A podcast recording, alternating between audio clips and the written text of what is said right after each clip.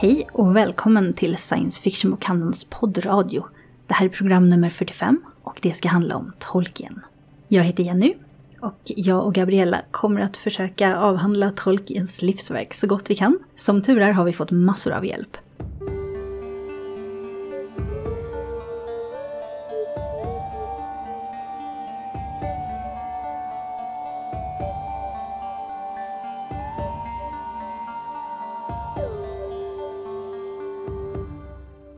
Har besök av Måns Björkman och Sofia Flodin som tillsammans med Gabriella kommer att göra en riktig djupdykning i Tolkien och allt han har gjort. Men vi har också fått besök av Jan von Bonstorff, professor i konstvetenskap, som vi kommer att diskutera fantasyarkitektur och arkitektur i filmerna om Sagan om ringen och The Hobbit. Avslutningsvis så får vi en hel del fina speltips ifrån Andres. Då var det dags för vårt stora Sagan om ringen, Silmarillion, Hobbiten avsnitt. Den här timmen tillägnar vi Tolkien, en av de absolut största giganterna inom fantasy.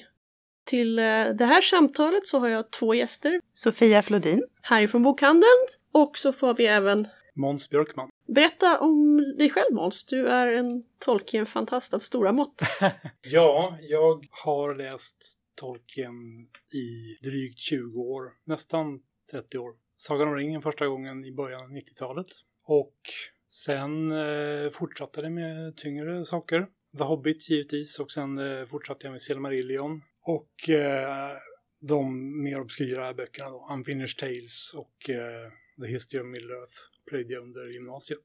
Sen dess har jag hållit på och eh, tänkt på Tolkien. Läst diverse obskyra böcker och texter av alla de slag. Dessutom haft turen att kunna samtala en hel del om Tolkien med andra medlemmar i, i Stockholms Tolkiensällskap. Och Sofia, hur var din väg in i Tolkien? Ja, det började väl ganska tidigt med eh, läsande av Bilbo, som den då hette på svenska i den översättningen. Och spelade till och med textäventyret när det kom för de första dataspelen där. Och sen i mellanstadiet så upptäckte jag Sagan om ringen, Olmarks gamla översättning och blev helt såld. Inte, sam, inte i samma mått som, som Måns, jag har inte varit aktiv i Tolkienföreningen och lärt mig alvspråken och så vidare som Måns har gjort. Utan mer att jag har följt med stort intresse Sagan om ringen-filmerna som Peter Jackson gjorde och Hobbit-filmerna. Läst böckerna, läst om dem regelbundet. Så att jag, jag tycker väldigt mycket om Tolkien och det är väl tänkbart att vi kanske inte hade haft genren fantasy som den ser ut idag om det inte hade varit för just Tolkien. Ja, och vi länkar till eh, Tolkien-sällskapet i infotexten till det här programmet om någon är nyfiken och vill se vad de hittar på. Min första introduktion var lite knaggligare. Jag fick böckerna, ja det borde också vara tidiga mellanstadiet av en lärare som jag dels inte tyckt så mycket om men den här läraren hade förstått att jag älskade David Eddings och tyckte att det var liksom höjden på all litteratur. Och då fick jag Olmarks Tolkien-översättning och var så här Åh vad tråkigt, det händer ju ingenting. Vad är det här? Och sen la jag Tolkien åt sidan. Innan filmerna kom ut, men när det liksom började pratas om dem så tänkte jag jag ska väl kolla upp vad de här böckerna är för någonting. Och den omläsningen, då, då funkade det mycket bättre. Tolkiens roll som, ja, urfantasyn nästan. Det är ju något som ofta återkommer och pratas om. Men han har ju både stora skillnader mot vad som brukar vara episk fantasy idag och stora likheter. Vad har ni som har läst honom så mycket att säga? Ja, man kan väl säga att det fanns ju fantasy före Tolkien. Det fanns Alice i Underlandet, Alice i Underlandet The Wizard of Oz. Barnberättelser. Men Tolkien var väl den första som gav sig på att systematisera en hel, ett helt världsbygge. Jag tror att det är framförallt det som har inspirerat många efterföljare. Sen så tror jag också att, alltså, det är olika. En del författare har ju mer eller mindre tagit Tolkien rakt av och sprungit med konceptet. Mm. Men sen kan man väl också säga att Tolkien hade ju enormt inflytande på rollspelen när de kom och hela upplägget med de olika raserna och det ska finnas halvlingar, troll, dvärgar, alver, alver framförallt och människor. Och en obligatorisk karta i början. Och någonstans finns där en drake. Det ser man ju också på författare som sen kanske mer vandrat sin egen väg senare verk som Guy Gabriel Kay börjar ju väldigt Tolkieneskt. Det jag tänker också är stor, det är just det här att man har gått till de brittiska, brittiska och irländska och Arthursagemyterna där. Den kultursfärens inflytande på fantasylitteraturen är ju Och väldigt mycket- starkt. Mycket Nibelungen också, mycket nordiskt och isländskt i och med att Tolkien intresserade Mm. sig så starkt för det. Ja, fast har det, har det plockats upp? Jag vet inte, jag tycker att där... Han har ju det. Men ibland känns det som det glöms lite i... Det är kanske snarare via Tolkien som Ja. vi har kommit in i övrig fantasy. Dvärgar och eh, troll och det, det är ju typiskt nordgermanskt, alltså nordisk mytologi. Men eh, hur tror ni det är nu när man kommer till Tolkien, alltså när det har kommit de här stora filmerna, när det finns tjocka böcker skrivna om hur Tolkien har påverkat fantasy. Ser man, ser man verket för skogen av kringlitteratur? Tolkien var ju allmänt känd redan tidigare. Han var ju så mainstream som en fantasyförfattare kunde bli på den tiden. Men det stora intresset som var kring filmproduktionen visade ju också att han fortfarande läses och hur stort intresset det nu är. Jag tror att det kanske överraskade filmindustrin lite att det skulle vara så, så enormt intresse, sånt enormt intresse för det. Men det som jag tror har hänt sedan dess är att Tolkien har blivit någonting även för folk som inte läser. Det stämmer. Det har trängt in i eh, alla kulturlagar, även hos de som bara ser på film eller bara spelar datorspel eller vad det nu kan handla om. Därmed har Tolkien på sätt och vis blivit förflyttad från författaren. Det har liksom blivit två olika Tolkien som finns i kulturen. Dels så finns det Tolkien och hans böcker och sen så finns det Tolkien-franchisen som är ett, någon sorts eget djur på något vis. Mm, en egen fandom som är Ja. inte är särskilt litterär. Det är väl säkert många som inte som, som stoppar inför en del av dikterna i böckerna och tycker att det kan bli segt men som Ja, gärna spelar spelen och ser filmerna. Men jag kommer ihåg när, när Hobbit-filmerna gick, vad många Silmarillion-böcker vi sålde då. Folk som har sett dem var ändå intresserade av, så vet vi inte hur många som läste Kjellman. Silmarillion är ju ändå förhållandevis lättillgänglig. Den är ganska kort, den är otroligt redigerad. Och det är ju som tio böcker i en på något sätt. Det Ja. finns ju alla historierna berättade i kortfattat format. Ja. Från skapelsemyten fram till där Sagan om ringen börjar. Ska vi gå igenom lite av de har skrivits med Tolkiens namn på? Centralverket är ju Ringarnas herre heter det på svenska Mm. ny översättning. De tre böckerna. Och sen Hobbiten eller Bilbo. Och Silmarillion är ju egentligen, ja det är bibeln till den världen skulle jag säga. Ja, det kan man ju absolut säga. Det är ju det verk som Tolkien själv funderade mest på. Och det är egentligen från det som sen alla andra texter som utspelar sig i Midgård så säga härrör. Ringarnas herre är ju ett verk, Hobbiten är ett verk, men all övrig text kan man säga som utspelar sig i Midgård är på något vis kopplad till Silmarillion. Just nu så är ju Fall of Gondolin aktuellt som är den senaste Midgårds eh, anknutna verket som har kommit ut.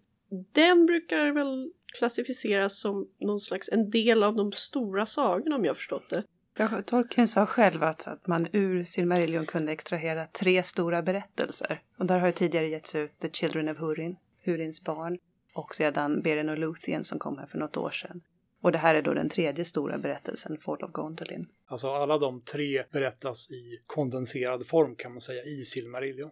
Ja, vill ni gå igenom lite kort, vad är det för slags böcker och vad är det för slags berättelser? För de är ju väldigt olika varandra. Horins barn som är den första som kom ut av de här tre är väl närmast att likna vid ett gammalt isländskt drama korsat med lite finländsk eh, Kalevala. Och lite grekisk tragedi tror jag. Oerhört sorgligt. Ja, Ja. absolut. Det är en berättelse som följer Horins familj och i synnerhet hans son Torin Torambar som eh, får en förbannelse lagd på sig. Eller rättare sagt, hela Horins familj får en förbannelse lagd på sig av Morgoth, den onde fienden i eh, Silmarillion. Horins barn handlar då om hur Torin Torambar drabbas av det ena olycksödet efter det andra. Han har ihjäl sina allierade. Han, han försöker hjälpa olika folk och drar dem istället i olycka.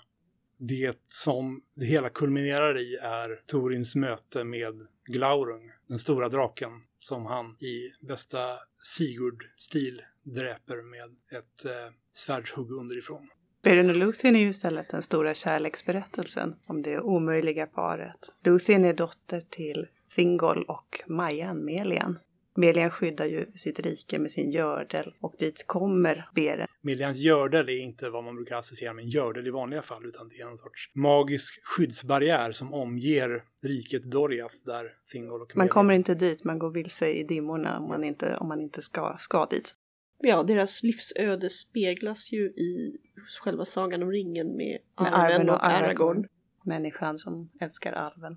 I Beren och Luthien så får Beren i uppdrag att hämta en silmarill ur Morgoths krona Precis. för att vinna Luthiens hand Ja. eftersom föräldrarna är, annars är väldigt mycket emot Ja. att de ska gifta sig. Thingol är helt emot den här föreningen och eh, därför ger han vad alla anser vara ett omöjligt uppdrag, nämligen att ta en silmarill, den här ädelsten, ur Morgoths krona i Angband.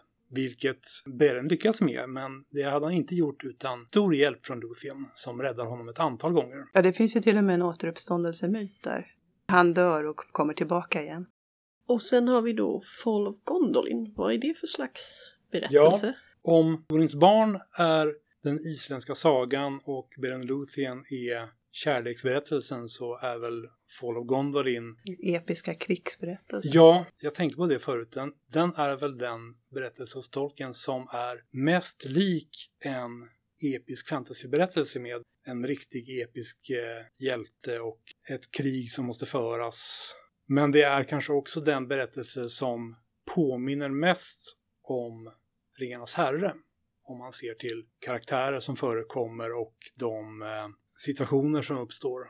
Det finns både den här van- långa vandringen genom eh, naturen och det finns eh, de stora slagen och Turin kan på vissa sätt liknas med Aragorn. Det här är väl en av de första berättelserna som Tolkien själv började skissa på när han återhämtade sig 1917 efter slaget vid Somme. Ja, precis. Det är ju möjligt att det kan vara stora influenser från första världskriget Ja. och hans upplevelser där. Absolut. Krigsscenerna är säkert starkt inspirerade av hans egna upplevelser vid fronten. Den som nu har kommit ut i liksom, ja, men romanform som en bok. Det är inte en berättelse utan det verkar vara fler versioner av samma text lite grann. Och så var det ju också med Beren och Luthien. Precis. Så att man får se verkets utveckling. Och nu är situationen med The Fall of Gondolin lite speciell därför att den enda fullständiga version som finns av den berättelsen, det är den som Tolkien skrev 1917. Och sedan dess så eh, utvecklades ju Tolkien enormt som författare både till stil och Ja, världarnas komplexitet och allt, eller hur? Ja, precis. Han förändrade ju väldigt många av sina namn. Hela ramberättelsen förändrades ju i hög grad. The Fall of Gondolin som den stod 1917, den passar in Silmarillion, eller The Book of Lost Tales som det då hette 1917. Medan de senare versionerna av The Fall of Gondolin, de är kortare och inte särskilt fullständiga, men de passar bättre ihop med de senare successiva utvecklingarna av Silmarillion. Och främst då kan nämnas den stora omskrivning som Tolkien började på 1950-talet, som tidigare publicerats i Unfinished Tales, eh, Sagor från Midgård, som där heter Of Tuor and His Coming to Gondolin. Christopher Tolkien som redigerade boken ändrade titeln just därför att eh, den berättelsen kommer aldrig fram till Gondolins fall. Utan den, den, når, den kommer bara fram så långt som till att Tuor faktiskt anländer till Gondolin. En av de spännande sakerna med Sagan om ringen, mytoset och Tolkien är just de här olika versionerna, hur man kan verkligen gräva ner sig i det. Och alla redaktörer, alla som bearbetar verken, alla som översätter dem också måste ju göra val. En av de stora valen såklart, det är när man filmatiserar det. Och nu ska vi lyssna lite på ett samtal som jag och Jenny hade med en konstprofessor som berättar om de arkitektoniska och visuella inflytandena i Peter Jacksons version av Tolkien. Idag har vi fått besök av Jan von Bonstorff som är professor i konstvetenskap vid Uppsala universitet. Hej! Tack för att du kom. Ja, bra del.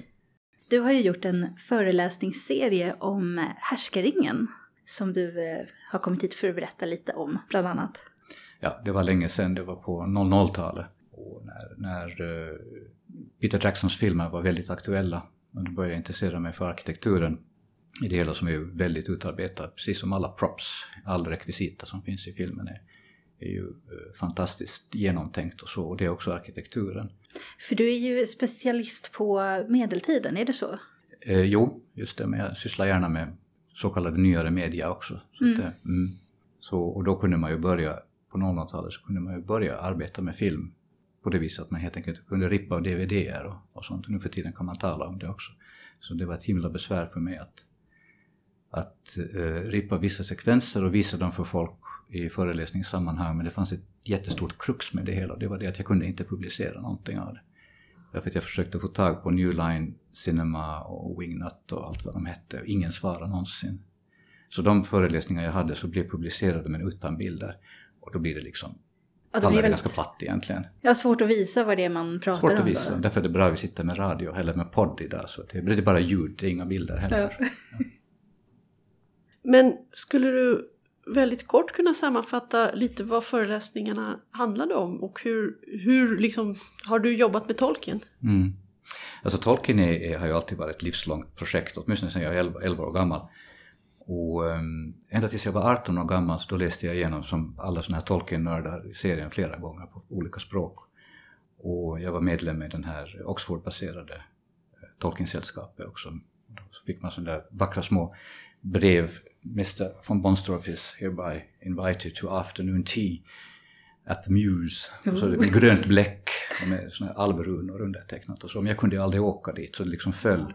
Och det var liksom inte en sån här stor sak på den tiden. Det var bara jag som var medlem i någonting sånt här Tolkien-sällskap och så. Men sen så tröttnade jag på det hela när jag var 18 liksom fullständigt och började läsa annan science fiction och annan litteratur och så. Men man kan alltid komma tillbaka till saker och ting. Och jag gillar ju väldigt mycket Peter Jackson därför att han, han kan visualisera, alltså regissören för, för, för filmerna och det kan egentligen Tolkien också. Han är ju väldigt visuell. Och um, när han berättar så är det ju en, det här visuella berättandet, så man vet ju alltid var man är var man har månen och, och scenerierna framför och, och så. Och um, det där är för vilken konstnär som helst det är väldigt tacksamt att plocka upp, men det är också ett problem. Därför att man kan inte fabulera så mycket, utan det, det är givet. Sen Tolkien själv när han eh, avbildar någonting, han är en ganska bra tecknare egentligen. Ehm, om ni tänker på slottet, eh, eller inte slottet utan Baradur helt enkelt, fästet Baradur. Så den bild som Tolkien ger det är ju bara en liten del av det hela. Och det här är ju bara en, en mur. Och så kommer Peter Jackson och, och visar precis allt sammans. Till exempel, jag vet inte om ni kommer ihåg den här, när, när fästet byggs. Så ser man, först ser man ett litet torn uppifrån. Och sen så glider kameran upp i en serpentinrörelse och så ser man uppåt. Och så ser man faktiskt hela, hela Baradur som byggs. Och det är bara Peter Jackson som kan göra det där. För egentligen ska man göra som Tolkien, man vill visa någonting som är så stort att det, att det inte är omfattbart, så då, då måste man visa bara en liten, liten del. För att visa liksom, för att ge spelrum för fantasin och så. Men jag håller verkligen med om att eh, filmerna har gett den här, den här bilden av Tolkiens värld som verkligen har satt sig i, i sinnet hos en Ja. när man har sett dem. De är väldigt tydligt och eh, scener som verkligen funkar och som funkar med berättelsen och med texten. Man, man tycker att det, ja, det stämmer det som han har Ja. målat upp. Och det är ju konstigt att ingen riktigt har lyckats med det tidigare. Det finns ju många som har försökt. Drottning Margareta och Tove Jansson med Bilbo, den finska Bilbo-versionen och, och flera andra också. Men, men det har aldrig blivit riktigt bra, tycker jag, förrän Peter Jackson kom. Alltså jag kommer ihåg de här första, kanske år 2000, 1999, så fick man några sådana här previews av det hela. Och då, jag såg den första orken och tänkte, det, detta är en ork. Jag hade aldrig sett en ork tidigare, jag hade en bild i huvudet men den var mycket bättre än min egen bild i huvudet. Liksom. Så då tänkte jag det här måste ses. Liksom. Så att... Ja, det, det, ja. det är mycket det. Så jag håller verkligen med om Peter Jacksons förmåga att göra saker som blir bättre än det man tidigare själv har Mm. föreställt sig. Mm, han fyller liksom på där det, där Ja. kanske finns en, en lakun hos, hos, hos en själv. Och där är ju också naturligtvis när man går in på detaljer som, som eh, arkitekturen. Jag råkar på datorn här så har jag en liten bild av, av Vatnadal eller Rivendell eller hur ni nu vill, vill ha det. Griftedal är väl den nya svenska översättningen, men jag har svårt för den. Det var, hette det inte Rivendell där också? Nej. Här ser ni filigran arkitektur. Där springer någon ner och där kommer Bilbo och det här stora rummet här med Mm, just det. där Bilbo då står. Och det är mycket, om vi tar den där delen där, ni ser de här baldakinerna. Just det. Alltså det, det är mycket spetsbågar. Det, filigrant ser jag alltså genom, genom mycket hål i det hela som spets, Mm. Torrt papper liksom. Och, så, och det där är naturligtvis en, en sorts gotik, spetsbågar, det vet alla att det är gotik. Om man tittar på det där rummet där innanför så är det en lite konstig blandning av, av valvbågar, runda valvbågar och så finns det lite spetsigt, sådana så kallade näsor i det i alla fall. Alltså som, det, det går inte ihop egentligen. Men han Eh, plockar från lite olika epoker, eller hur? Men, men det, det gör ingenting, alltså det går ju så snabbt förbi så att man får en sån här, någonting, det är någonting luftigt. Det är lju- ljusgenomströmmat. Eh, ordet för det är diafant, alltså man talar om butikens diafana arkitektur. Och det där plockar då Peter Jackson och hans medhjälpare naturligtvis upp och, och så blir det en alvarkitektur av det hela. Den kom, återkommer ju Lothlorien, Lothlorien om ni går då till um, det, är, det är en scen när, när eh, sällskapet Dinio tittar upp mot ett av de här höga träden och så, så är det liksom en trappa som går upp. Och då är det en sån här sprungna bågar kallas det, men det är också samma filigrana arkitektur som finns där.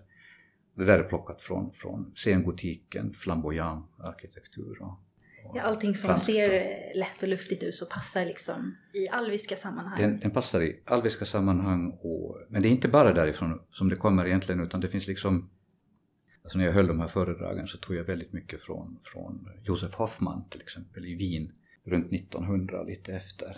Alltså ju- Jugendstil Aha. arkitekturen eller Art Nouveau, modern style på, på engelska. Och där, där finns också det här luftiga, lite mera fyrkantiga. Men det återkommer också ibland i interiörerna och så, speciellt när det är fråga om rekvisita. Och så, så tycker jag att det finns en del, en del tydliga grejer som kommer från just Josef Hoffmann, det kan vara andra också. Det brukar kallas för Wiener secession. Och, så. och det, då har det med de organiska formerna att göra. Det här organiskt byggande. Det passar alverna också, gillar träd och liknande. Ja, det är lite märkligt att det funkar bra ihop med de gotiska formerna, men, men det gör ju det. Ja, Men det, det skapar ju också en, alltså det gör att man som inte är arkitekturinsatt framförallt tycker att det ser nytt ut och ändå fungerar det. Mm. Ehm, för att det, om det är för gotiskt så blir det ju en kyrka. Liksom, Mm, och mm. man vet hur, hur en kyrka ska se ut så att man in andra element bryter upp det. Eh, om jag förstår rätt så gick din föreläsning också en hel del in på hur de här eh, effekterna hade skapats. Vi pratade lite innan vi satte igång inspelningen om datorteknik och fysiska, ja hur, de, hur mycket de byggde de egentligen av det. Jag ska göra ett litet förbehåll här därför att jag har inte tittat igenom de här timmarna med extra material som finns med i de stora boxarna. Och där finns det säkert en hel del förklaringar till det hela så jag tar lite förbehåll här för jag, jag försöker se från filmen ungefär vad jag, vad jag har förstått av det hela. Det är ganska mycket modeller som det rör sig om. För då får man en, en ja det blir mer gripbart helt enkelt. Jag tror det är lättare med ljussättningarna också. Och det var väl på den tiden lättare med green screen och liknande, att få in liksom att göra mattemålningar istället för att, för att eh, sätta in i CGI. Alltså det här är ju fortfarande 00-tal. Mm. Det, det är länge sedan. Det är före Bilbo som hade ju mer avancerad Men det är många som har sagt det om andra filmer också, att det känns mer påtagligt, det är mer tyngd i det när det är en modell. Ja, Och eh, det kan nog ha mycket med ljussättningen att göra. ja det, är- det, det är någonting där i alla fall. Så det är ju kombinationer och, och eh, så. så att, eh, och sen naturligtvis när man har de här verkliga eh, scenerierna, alltså inne, när man är i fylke, i, i The Shire, när man är nere i, i hobbitboningarna och det är faktiskt runda fönster och man ser att de är eh, sammanfogade av träbitar. Det är någon som, en snickare som verkligen har jobbat med det och det ser man när man kommer i närheten. Speciellt när det börjar bli HD och, Mm. och ännu högre upplösningar och så. Ja, visst är det så att de har kvar eh, den här hobbitbyn i, på Nya Zeeland? Ja, den går att besöka. Ja. Eh, Hobbiton och en del andra, eh, en del andra ställ, områden också där de filmat Mm. och, och byggde till saker och så. Ja, de hade ju väldigt mycket natur i- på Nya Zeeland, i Ja. Nya Zeeland eh, som, som verkligen funkade för de här miljöerna som man ville skapa. Men det, finns, det, det- det, här är, alvarkitekturen talar ju som gotik, men det intressanta är att, att orkarkitekturen, bara dur, det är också gotik. Så det finns ju, att gotiken är, är, är hur säger man, den är outsinlig i, i sin form, formrikedom. Så det beror på, man kan välja ett modus ur arkitekturen, alltså ett sätt att använda den på. Ehm, um, Sarumans torn, vad heter det? det Isengård. Is, Isengard, Isengård. Just Isengård så, så är ju ett svart torn. Och när man tittar lite närmare så ser man att där är också spetsbågar och grejer. Och det, det är inte så tydligt. Och där tror jag att det är ganska mycket CGI i det hela. Men det är absolut också, det ser ut som Notre Dame i slutet på 1800-talet, alltså när det var, fanns väldigt mycket sot på det hela. Eller den svarta Big Ben till exempel. Jag, jag bodde i England på 60-talet, då var all arkitektur svart. Är det så? Ja, det var sotsvart alltihop. I, i, I alla stora huvudstäder, fortfarande efter, efter ångloken. Och så småningom under 80 och 90-talet så har man ju sandblästrat allt samman så det blir sandsten, vit sandsten av det hela, eller ljus sandsten. Mm. Så alla städer ser ju sådär rena ut nu för tiden. All gotik var kolsvart tidigare. så där har du liksom Isengård. Och det funkar ju tematiskt också med att det ska vara den, den mörka sidan utav eh, framförallt orkerna är ju lite den... De, de, är, de, är ju all, de är ju ättlingar till alver som fångades i eh, Mm. Mordor och förvreds. Mm. Eh, Då blir det en förvriden arkitektur också. Ja. Och det gäller bara dur som ju har lite det är lite oklart med grundplanen där också. Det är helt, säkert helt medvetet att det är lite olika ton vid olika tagningar och så kan man tänka sig att det byggs ju upp på nytt och det kommer saker till. Så det är inte helt konsistent om att från film till film, det tycker jag bara är bra. Så det är sådana små torn och så det är väldigt mycket fjalar och så små torn och, och alla möjliga spetsbågar och grejer som absolut hör till. Jag vet inte om ni första filmen när eh, Gollum blir torterad och så ropar han ut eh, Bilbo Baggins namn ja, just det. och då öppnas det en dörr som är sådär enormt hög och spetsbågig. Ja, Så när det liksom är massor med ljus som kommer bakifrån. Så kommer de här nio ryttarna springande ut där.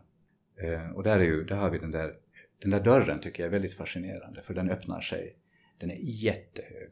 Den är säkert 30-40 meter hög. Och det intressanta när man tänker liksom på, på gotiken sådär i, i filmvärlden och höga torn och så, så vad det egentligen går tillbaka till, det, är ju, det blir ju Askungen. Askungens slott, alltså, som ju sen har blivit Buena Vista-symbolen. Askungens slott med de här fruktansvärt höga dörrarna. Och där är det ju Askungens slott, och, som nu har blivit Disney-symbolen överhuvudtaget, det går ju tillbaka till Neuschwanstein ja. egentligen. Och Neuschwanstein är egentligen inte, inte gotik. Det är ett riddarslott, men det liksom, finns väldigt mycket sådana här ja, vad ska man säga, romanska och renässansgrejer i det. Alltså det är ett kompilat av, av en enorm mängd saker som den här tokiga bayerska kungen då ja. lät bygga upp och, och statsbudgeten sinade och så. Och det är jättespännande att den liksom är, och den igen går tillbaka på olika förebilder från slott vid Renfloden. Mycket mindre. Små riddarslott och ruiner och grejer. Plus en massa riddarfantasier till som lades till. Så ritningarna till Neuschwanstein, de ska ni titta på. De är spännande. Det som utfördes, det är liksom bara en, en, en, en sån här, det var den billiga versionen av det här. Trots att det var fruktansvärt dyrt. Men då har vi liksom en tradition där med höga torn, romantisk arkitektur, alltså över Disney, höga dörrar och sen till Peter Jackson och så vidare. Ja, Disney World Mm. och så. Japp, så det där är liksom, eh, det är en eh, föreställning om medeltid som liksom har satt sig fullständigt i folks medvetanden om att det här är romantisk arkitektur, här sker det intressanta saker.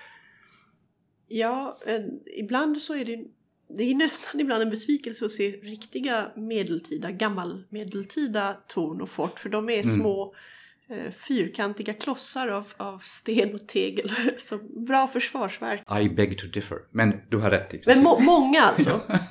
Eh, Det var, det var mer funktionellt Ja. ofta. Ja, Sen, sen är det ju också ofta så att det som finns kvar är den yttre försvarsmuren och det andra har rivits och det har Mm. brunnit och det har byggts om och folk har plockat sten. ja, Så ja. man får inte se hela glansen. Men är Tolkiens värld medeltida som den framställs i filmerna? Ja, det tar ju, kommer ju mycket därifrån. Om man då tar Minas Tirith så, så är det ju liksom någon sorts med, mediterran arkitektur. På något vis, åtminstone hos, hos Peter Jackson. Det passar bra, det ligger långt i söder, där det blir varmare så småningom. Och, och det, det är en vit stad. Det måste ju vara vit sten, någon sorts kalksten av någon, någon sort. Och, eh, men om det är medeltid där, där är det, jo, eh, alltså den, den hall där, där rätta mig om jag har fel, det är Denethor, Denethor. Där han sitter. Så det är ju liksom en sån kyrkosal. Det ser ut som en romansk kyrka med, med steninläggningar av den sorten som finns ofta i italiensk romansk arkitektur. Ja, och där, där Denethor bygger sitt bål också. Eh, Jag reste runt nyligen i Italien och det är, det är liksom en, en slags korsväg, det är flera gångar och så. Och det är massa små valv och, eh, och det, det känns verkligen som en, en del av en kyrka där, det- där något kapell liksom splittar av och så kunde det ha varit i. Mm. Förutom att det inte är fullt med barockänglar. Nej, nej, just det. Ja. Så Peter Jackson har hämtat eh, många medeltida intryck från olika länder då kanske man kan säga. Ja, jag försöker tänka efter. Men det är nog inte bara medeltid utan det blir ju, det finns ju det här överlägget men som jag sa, jugendstil, liksom just fin du siècle som, som läggs på på något sätt. För att det, alltså just med, med frågan om den här re, re, rekvisitan.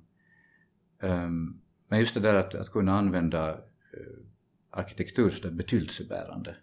Och att man liksom, folk har ju en för, förföreställning om, om arkitektur och att det sen passar väldigt bra. Och då passar det som, alltså det är ju, eh, Midgård är ju en sorts tillflyktsort på något sätt. Alltså man, man eh, söker sig dit i fantasin och, och i en starkt visuell föreställningsvärld. Och, och då måste man ha, man måste hänga upp saker och ting på, på just de här små sakerna som Peter Jackson tar upp. Det måste finnas en rekvisita för att det retoriskt ska verka övertygande. Så att man tror på att, det- att, det, är en, att det är en sorts verklighet. Och då blir, då blir ju medeltiden instrumentellt använd i det här. Alltså väldigt fritt och, men helt tillåtet. Så länge det verkar övertygande i fiktionen så är det ju, man stakar ut det hela. Att i den här världen är det detta och detta möjligt. Och det finns arkitektur i träd och liknande. Då, det kan man köpa utan vidare. Men hur det ska se ut det är jätteviktigt. Och, och då blir ju då blir ju arkitekturen blir en sorts tillflyktsort och medeltiden blir en sorts tillflyktsort. Så man kan ha tiden, en tidsepok som en tillflyktsort. Och det här är ju jätteviktigt för alla lajvare till exempel och sådana som, som vill befinna sig någon annanstans och träda in i en annan roll. Och det som är fördelen med just fantastiken det är ju att man, man behöver ju inte vara fullständigt historiskt korrekt. Man, Nej. man återger ju inte en tidsepok utan man har ju använt en tidsepok för att göra en fantasivärld. Ja, men allt går inte alltid. Nej. Utan det måste ju väljas ut med väldigt noggrant. Och det är en av de sakerna som behölls till eh, Hobbit-filmerna som jag i övrigt tyckte lyckades mycket sämre med att sälja in bilden av Midgård är att han, han låter landskapet få tid och plats i filmen. Eh, de här stora vyerna, alltså Nya Zeeland är ju det, det är på något sätt mer natur än man tror naturen kan vara som den är filmad där. Mm. Eh, och vi får, vi får, det är flera minuter långa sekvenser ibland där det liksom är mest, de går och det är musik och man ser resan. Eh, och det, det, det är någonting man inte alltid låter ta sin tid i film. Alltså där- bakgrunderna. Ja, och där har man ju en ganska stor kontrast mellan hur... eh, Alltså många, många som inte kan så mycket om medeltiden, som jag till exempel, som inte har läst jättemycket om medeltiden, tänker så här, ja men det engelska landskapet eller det franska landskapet som är lite mer nedtonat. Så att eh, den här medeltida bebyggelsen i det nyzeeländska landskapet ger en, er, ger en effekt som inte riktigt, eller som jag i alla fall tycker bidrog till, till att man verkligen ser det som en annan värld. Ja, ett främ, främmandegörande. Liksom, för främdom i det hela. Mm, det ska vara lite främmande. Det måste vara exotiskt. Det får inte Precis. se allt för bekant ut. Alltså Peter Jackson är skicklig med landskapen. Och, men det är inte bara det. Alltså det, det här med att få fotografera berg och människor i berg och det branta i det hela. Låt oss kalla det ett projekt. Hur gör man någonting som är brant? Jag vet inte om ni har försökt någon gång ta en kamera och så fotograferar man sina fötter eller uppåt eller så, så tittar man på bilderna hemma och allting ser lika platt ut tidigare. Så man måste, det, det, här, det här är jättesvårt. Jag ska ta två exempel i filmerna. Ett är i det extra materialet när sällskapet Dinio går in i, i Morias gruvor. Och sen så börjar man tala mithril. Och så ser man ne- neråt, alltså det kameran är uppe och man ser Dinio uppifrån och så tittar man ner i en, i en sån avgrund. Och det ser man egentligen först när, när man ser att det är kedjor som hänger ner och rör sig.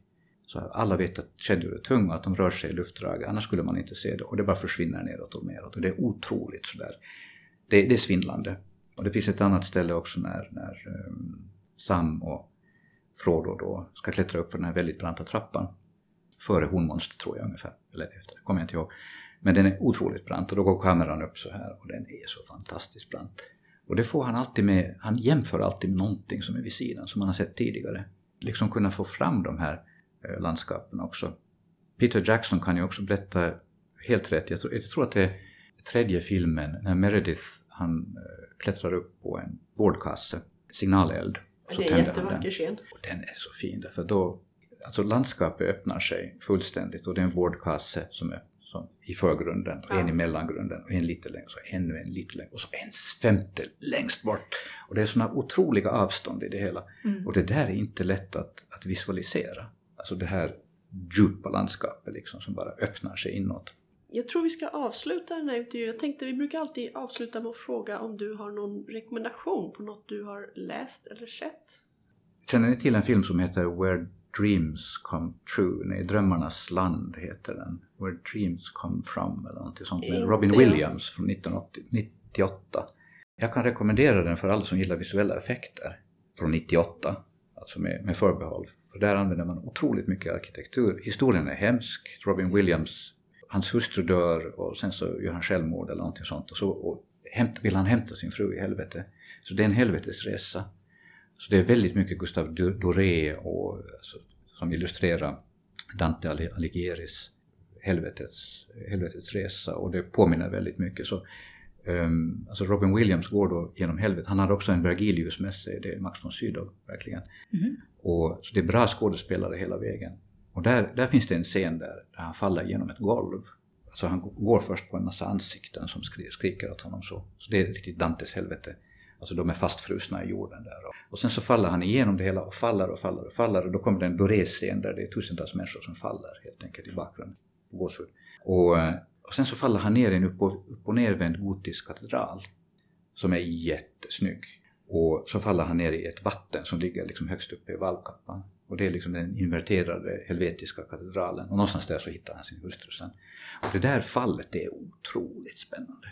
Jag stannar vid den rekommendationen. Ja. Och bara ni får titeln rätt där. Where, Dreams Come True tror jag att den hette. Mm, vi kommer länka. Ja. ja, och även, eh, vi säljer ju även Doré-illustrerade eh, Dantes Inferno bland annat. Så mm. de... Och Doré som har haft ja. väldigt mycket inflytande på eh, fantastik i alla dess Absolut. former. Fantastiskt bra vi, vi visualiserade just med förgrund och bakgrund mm. och, och, allt detta. Mm. Tack, Tack, så mycket. mycket. Ja, för all del. Så ur det här stora textmaterialet vi har kring Tolkien, vad är det för bitar eller böcker eller så som ni tycker är bäst? Man kan ju inte välja mellan sina älsklingar. ja, det episka. Det... Nu är ju inte kvinnorna särskilt framträdande om man tänker på mängden karaktärer. Men de som finns där har alltid tilltalat mig enormt. Eowyn till exempel, i mm. Gondor. Sköldmön. Hon grep mig först under mellanstadiet, att hon, hon som red i fält och dräpte häxmästarna av Angmar. Men sen, som, nu som vuxen, så är det ju alla kvinnorna som fascinerar. Galadriel, Luthien och inte minst Luthiens mamma Melian, Majan, jag är oerhört fascinerande. Det finns så många så att jag kan inte bara välja en eller två favoritkaraktärer, det blir minst tio. Jag förstår problemet, det är, det är väldigt svårt. Jag funderade mycket på om man kan välja, välja ut en favoritkaraktär, men jag vill kommentera på det där som du sa om, om kvinnorna. De är väldigt underrepresenterade hos Tolkien, men de som finns är ju väldigt ofta extremt badass. Fantastiska. Luthien är ju paradexemplet där kan man säga. Så. Ja, hon är väl nästan den, den mäktigaste och bästa av dem på, ja. på många sätt. Nu när jag har hört dig nämna Luthien så kan jag väl stämma in i att hon är, hon är en, helt klart en favorit. Verkar ha varit Tolkiens favorit också i och med att han ristade in på sin hustrus gravsten Luthien. Inspirationen för henne lär ha kommit från hans fru. Det finns en scen i Beren och Luthien när, när Luthien dansar bland eh, umbelater, heter det på svenska. Och eh, just det är baserat på hur Tolkien vid något eh, besök hemma under kriget såg sin nyblivna fru göra precis samma sak. Dansa på en blomsteräng. Om jag ska nämna några andra karaktärer eller texter som jag verkligen fastnar för så, så får jag säga att jag är faktiskt väldigt förtjust just i The Fall of Gondolin. Eh, men framförallt den tyvärr oavslutade version som förekommer i en Finish Tales of Two Orandis coming to Gondolin. Där finns det en scen som jag själv tycker är ofantligt mäktig där Tuor möter Ulmo, havsguden. Och de har en väldigt fascinerande dialog. Den illustrationen på baksidan av nya boken också av Alan Lee, hon är jättefin mm. med Ulmo som stiger ja. upp ur vattnet. Den dialogen visar liksom hur mästerlig hand Tolkien hade med språket, vilket man ofta ser också i The Lord of the Rings. Han kunde verkligen väva magi med det engelska språket. Den språkliga biten är en av de första sakerna jag fastnade för. Alltså redan innan jag tyckte om boken så tyckte jag ju att ringdikten var fascinerande. Även den här äh, sång om Erendil. Den lilla biten har jag alltid tyckt är jättefin och de andra poesidelarna som finns spridda genom verken, de väcker fantasin på ett underbart sätt.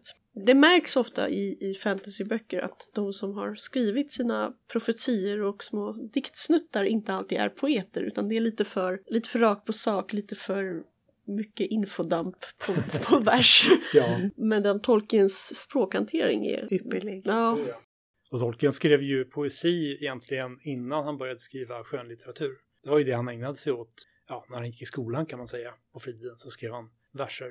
Men hur är det med, om man tittar på de, de lite mindre kända, vilka kan ni rekommendera där? Unfinished Tales har jag förstått, Ja. bör vi läsa. Absolut. När man har läst Silmarillion så ska man läsa Unfinished Tales. Då får man ju fördjupning i allt det som man har läst i de tidigare böckerna. Och även lite andra intressanta vinklingar på saker som man kanske inte visste så mycket om. Som palantirerna och var de kommer ifrån, hur många de var och så vidare. Woos-människorna, Druidine, som har ett kort inspel i eh, The Lord of the Rings. Och även berättelserna från första åldern om, om Tuor och även Torin. Min rekommendation om man börjar på Silmarillion, man har läst eh, Sagan om ringen och Hobbiten och så tycker man oj vad mycket gudar som skapar världar. Eh, Så kan man faktiskt hoppa rakt in i de stycken som handlar om Fëanor som är den tragiskt misslyckade, vad heter det, tragically flawed blir det på engelska, superalven och smeden som ställer till det riktigt illa men samtidigt är fascinerande. Oh ja. Intressant. Han har ju verkligen sin motsvarighet också i Kalevala med eh, Ilmarinen.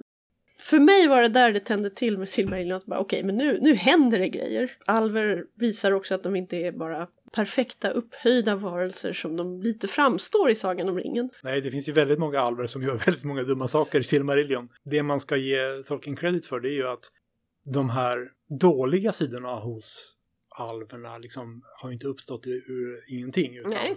Fëanor har ju en väldigt problematisk uppväxt med en mor som, som dör, får man väl säga, som den enda alven som gör det i Valinor. Och eh, en, en fostermor och så vidare. Han gör ju dumma saker och han gör väldigt bra saker. Och han, han är en väldigt, väldigt komplex karaktär. Komplex och karismatisk. Ja, Mm. visst. Intressant att följa. Just inledningen till Silmarillion, eh, Aino Lindale, den är väl något av det mest eh, svårlästa som man kan läsa som Tolkien har skrivit, åtminstone om man inte ger sig på de mera obskyra fackverken. Så att om man klarar sig utan skapelseberättelsen och tycker att det är väldigt jobbigt att läsa väldigt biblisk engelska, så, så, så kan man absolut hoppa lite framåt i texten. Och jag vill också säga att har man en yngre läsare eller som, som förälder så ska man absolut inte börja med Silmarillion. Nej. Utan då är det Hobbiten. Högläsning av Hobbiten rekommenderas. Verkligen. Och man kan eh, prova nya grepp som jag och min make som läste högt för våra barn. Vi valde att byta kön på alla dvärgar som börjar på B. för att få lite mer kvinnlig representation i berättelsen och det funkade alldeles utmärkt. Fick de nya namn då också? Eller? Nej, nej, de hette Bomber och Ja, ja. Bofer och Bifer Mm. och så vidare. Men det var bara hon istället. Ja. Och det reagerade inte våra barn på alls. Utan de tog till sig berättelsen. Det här med egna interpretationer kommer Andres in på lite som ska ge oss speltips som spänner hela vägen från brädspel till rollspel till stora armébyggarspel. So, tabletop games with Lord of the Rings. Yeah. What do we have there, Andres? And where did it start? Well, uh, the earliest information I can find is a game called uh, Quest for the Magic Ring in 1975, and it's your kind of basic game that you would expect from 1975. There's a static board, static tracks, and you move up and down by rolling a die, and each player has a little character. Nothing too advanced there. But also in 1975, we have like a one of the first gigantic war games called Battle of the Five Armies.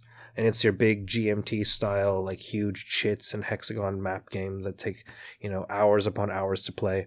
So you And can it- really enact the whole Peter Jackson Hobbit extravaganza. Okay, Or you so- could somewhat, yeah. before. Exactly, and in in, a, in in the most complicated ways. But that, and that's the early examples, and and uh, in a way that that, that it kind of shows the breadth and variety that we've had from the very beginning with tabletop games and Tolkien.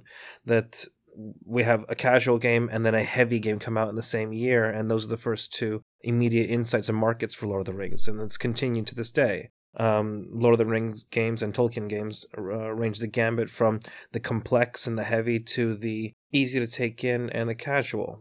Uh, something I wanted to mention in this today was that one of the earliest co-op games came in the year 2000 called The Lord of the Rings, designed by the prolific board game designer Rainer Knizia. And that's a game where you play with each other against the game, right? Correct. All the players play as different hobbits, and you're each Aw. being dealt a certain form. You even get to play as Fatty. You remember the, the, the, the like the what is it like second cousin who takes care of Frodo's house? Yeah. Yeah, you get to play as Fatty if you want to. And so Fatty gets to go on the journey to go to take the ring to Mount Doom, and uh, the hobbits can take turns who holds the ring, and everyone's getting slightly corrupted and being turned mad and evil, and you're just trying to survive the game boards. That, that actually sounds really nice. It was a great game. It's it's in desperate need of a second edition uh, because a lot of it was kind of is kind of wonky, but and, and kind of abstractly mathy as most Rainer Knizia games are. But the, that was yeah. Good foundation to build on. But two games I really wanted to highlight today were uh, War of the Ring being kind of like the modern successor to that earlier game, Battle of the Five Armies, which is a large scale war game, but one that I think is somewhat accessible to people uh, in that it's not as heavy as, say, like your um, Space Empires 4X or any of your GMT style games. It it's more manageable, especially if you at least immerse yourself in Tolkien's world. It's a game that leans itself to playing out this huge campaign of the Battle of for the War of the Ring and kind of invent and invest your own stories into the histories of the world. It's a game that's been around for two different editions now for well over a decade, and uh, having played it twice this year, I understand why. It still holds up as a very, very immersive experience.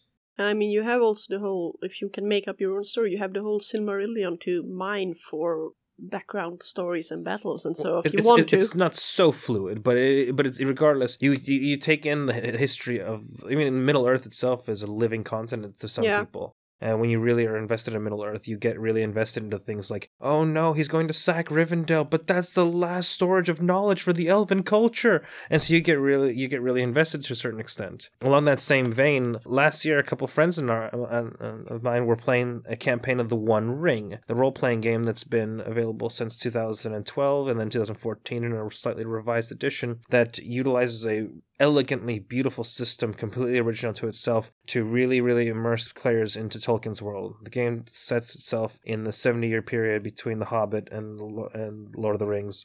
Just right after the Battle of Five Armies, so there, where there's very little to talk about, and, and and it, it takes place in the North and the Woodlands area that Tolkien didn't write so much about, at least in the pro, in prose. There's a lot of there's a lot of notes, but then because of that, it leans itself into a lot of interpretation, a lot of fluidity for in terms of what players really want to tell or do in their stories. So you know, our our, our game, for example, we're a traveling troupe of musicians going through the woodlands, trying to unite the, the the northern tribes, failing miserably and instead causing havoc. But it was you know a lot of interesting room for interpretation in that. I'd also like to mention that uh, the One Ring is available in the in a different edition called Adventures in Middle Earth, which utilizes the wildly popular D and D five uh, rule set. So you're making it even more accessible to players today. Okay, so you can just. You know the rules and you just swap the environment you swap out the, one. you swap out the background, the setting, and a couple of other different things like rules for traveling and rules for fatigue can be a bit different. There's some corruption mechanics added in there, but uh, you know, D and D five is our most popular game now. It outsells Ticket to Ride, Carcassonne, Catan, everything that we've had in the past. And uh, the chance to then plug in and play Middle Earth is, I think, an opportunity people shouldn't Yeah. miss out on. Yeah, and it's great since you don't have to write your own Middle Earth adventure. Yeah, that's true. I heard that we're getting a new game from Games Workshop too. That's right. And at the time of recording this, uh, this weekend is releasing Middle Earth strategy game from Games Workshop. It's their third edition or third attempt at bringing like the Middle Earth, Middle Earth and uh, world to like the tabletop big gaming world. And to me, it's always been one of the more exciting ones because it tries to make it very accessible. Um, you're not bogged down with as many statistics as you are, say, in like Age of Sigmar or 40k it, it makes the game very very kind of casual and kind of like pick up and play the sides are very easy you know you understand the factions immediately good versus evil and so on and so forth if you want to do match play and army building that's available for you as well but otherwise at its core, it's very, very light and accessible and a lot of fun to really like play out the, you know, all these big constructive battles or even missions in the Middle Earth world. And uh, this one from the Games Workshop, this is a paint your own figures game, right? Correct. So you're going to get a big, huge box with beautiful sculpted sprues that you assemble together and paint them as you wish and play out big, lavish productions. Or just put them on the shelf. Yeah, that's true. I have I actually have a couple of uh, Fellowship and other figures on my shelf as well, just for funsies. Yes. But yeah, to go over finally, uh, I highly recommend War of the Ring for a large scale war, like classic strategy war game experience. The One Ring slash Adventures in Middle Earth, as they utilize very similar systems and very similar concepts for any role player looking to immerse themselves once again in Tolkien's world. And then the Middle Earth strategy battle game, because it doesn't get enough love amongst the hobbyists. Ja. Thank you very much for this um, wide-ranging Tolkien suggestions. Anytime. Det finns ju många olika sätt att engagera sig i Tolkien Fandom. Man kan se om filmerna varje jul, vet jag. Man kan läsa om böckerna. Man kan plugga alviska, Måns. Ja, det har jag gjort. Dels för att lära sig att förstå vad alverna säger i The Lord of the Rings och uh, Silmarillion. Men även som ett forskningsprojekt kan man säga därför att Tolkien skrev ju aldrig någon komplett grammatik eller ordlista över alviska. Eller rättare sagt, han skrev flera stycken som alla är lite motsägelsefulla och alla så att säga representerar olika stadier av de språk som han skapade. Det är intressant att studera språk som är skapade av någon som vet hur språk fungerar. Alltså Tolkien studerade ju lingvistik och språkhistoria och eh, var också professor och lärare i engelska och fornengelska. Och visst har det en hel del influenser från finska? Quenya, som är högalviskan, skapades ursprungligen när Tolkien hade fått tag i en finsk grammatik och eh, läst lite av Kalevala på finska och blev väldigt imponerad av det språket. Sen kan man också säga det att Quenya efterhand blev mindre och mindre likt finska. Han tog inspiration även från många andra språk. Latin och spanska, grekiska. Men visst kan man se uppenbara likheter mellan finska och Quenya. Framförallt det komplexa kasussystemet. Men det finns också stora likheter med germanska språk. Quenya är verkligen tolkens egen skapelse med, med väldigt egna särdrag och det är väldigt lätt att se på text i Tolkiens verk att det är just Quenya och inte något annat språk. Sen så finns det ju även eh, Sindarin som är gråalviskan och den är ju mer inspirerad av walesiska. Men även där så har ju Tolkien skapat mycket eget. Tolkien jobbade mera med Quenya därför att det låg mera en sorts urspråk hos alverna och Tolkien var ju väldigt intresserad av etymologi och eh, komparativ lingvistik.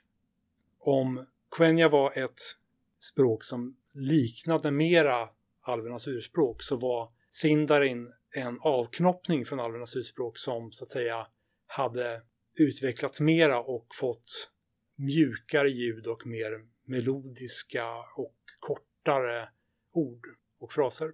Och om man är intresserad av ja, men den här lingvistiken, kanske också intresserad av conlangs, alltså påhittade språk. Var skulle du föreslå att man börjar titta för Tolkien-källor? Finns det något bra? Tolkiensällskapet har väl tyvärr inte allt för mycket sådant att erbjuda. Om man verkligen är intresserad så har Tolkiensällskapet ett språkgille som heter Melonath Dairon som är Sindarin för Dairons vänkrets.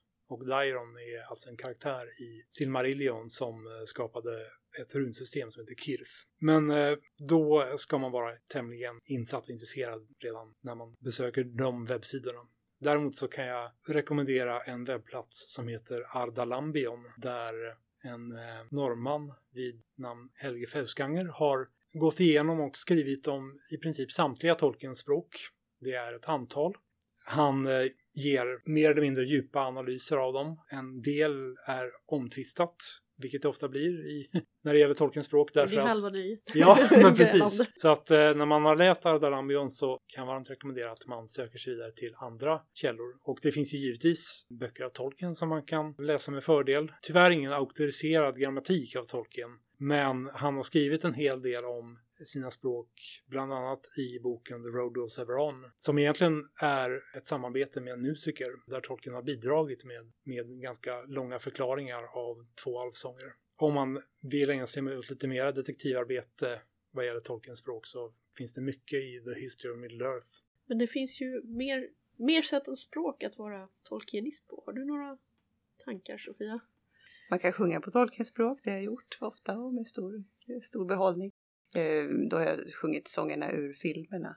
Howard Shores musik till, till Sagan om ringen-filmerna har många fina delar som man kan njuta av. Eh, Och som är korrekt alviska vi har förstått. Alltså det, det är bara ljud. Utan... Nej, precis. Alltså man kan väl säga att de är korrekt i alviska så gott som moderna språktolkare kunde göra på den tiden när filmerna kom. Det har kommit en hel del språkmaterial publicerat som Tolkien själv har skrivit sedan dess. Idag så skulle man antagligen göra en del annorlunda. Men eh, det får väl stå för en, en filmalviska för sin tid. Ja. Exakt. Får se om de gör annorlunda sen när det kommer en tv-serie om några år. Amazons tv-serie. Hur pass mycket musik och poesi som inryms i dem. Vi vet väl i stort sett inget om det. Den... Det ska bli fem säsonger och det, Det ska ryktas om att de första kanske kommer att fokusera på Aragorns tidiga Ja, ungdom. det är vad jag har förstått också. Ja, det är så pass mycket som information som har kommit än så länge. Men Mm. tills dess får vi se om allt extra material på extended-versionen av Blu-rays och DVD på filmerna. Och alla spel som har rekommenderats här idag också.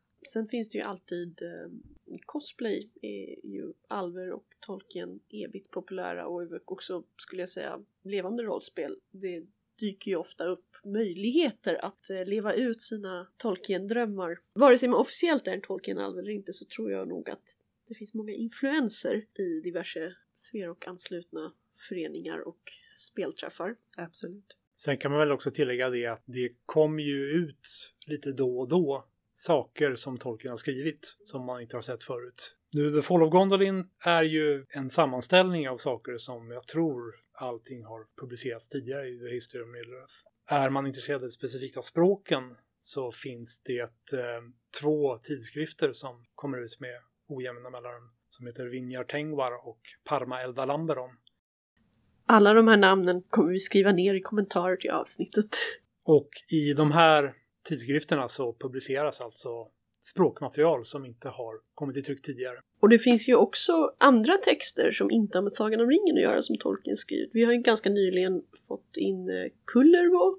Och innan dess Beowulf, hans översättning av den. Precis, så det är, det är ju omtolkningar och översättningar och så, sånt som Ja. han har arbetat på. Och även Sigurd och Gudrun och hans tolkning av Arthur-sagan.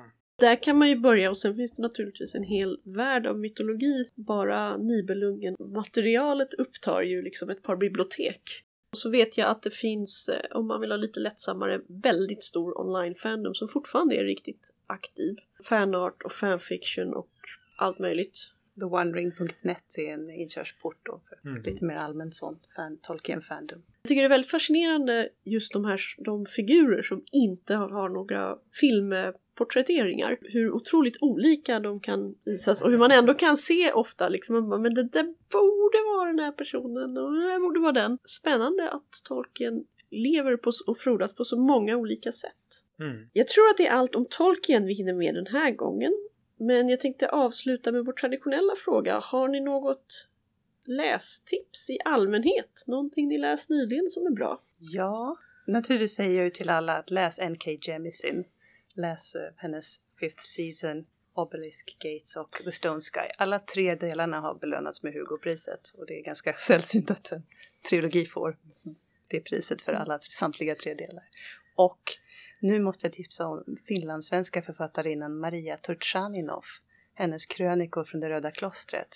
Tredje delen, Breven från Maresi, kommer nu alldeles strax. Jag har precis förhandsläst den. Och de är lysande, jättefin, lågmäld, jordnära fantasy med djupt kända karaktärer och ett sjungande språk som jag tror jag tror många missar den här pärlan om man inte tipsar om den. Så att läs Maria Turchaninov säger jag. Och jag kan väl nämna att jag nyligen har läst en annan fantasyförfattare som heter Trudy Canavan. Som ger ut väldigt mycket böcker men som de böcker jag har läst var en trilogi som tillsammans heter Magician's Guild. handlar om eh, magi på ett lite annorlunda sätt och motsättningar mellan olika klasser och folkgrupper. Kan varmt rekommenderas. Ja, jag har faktiskt inte hunnit läsa någonting nytt på sistone för jag har plöjt om Discworld inför vår förra podd och sen har jag flyttat.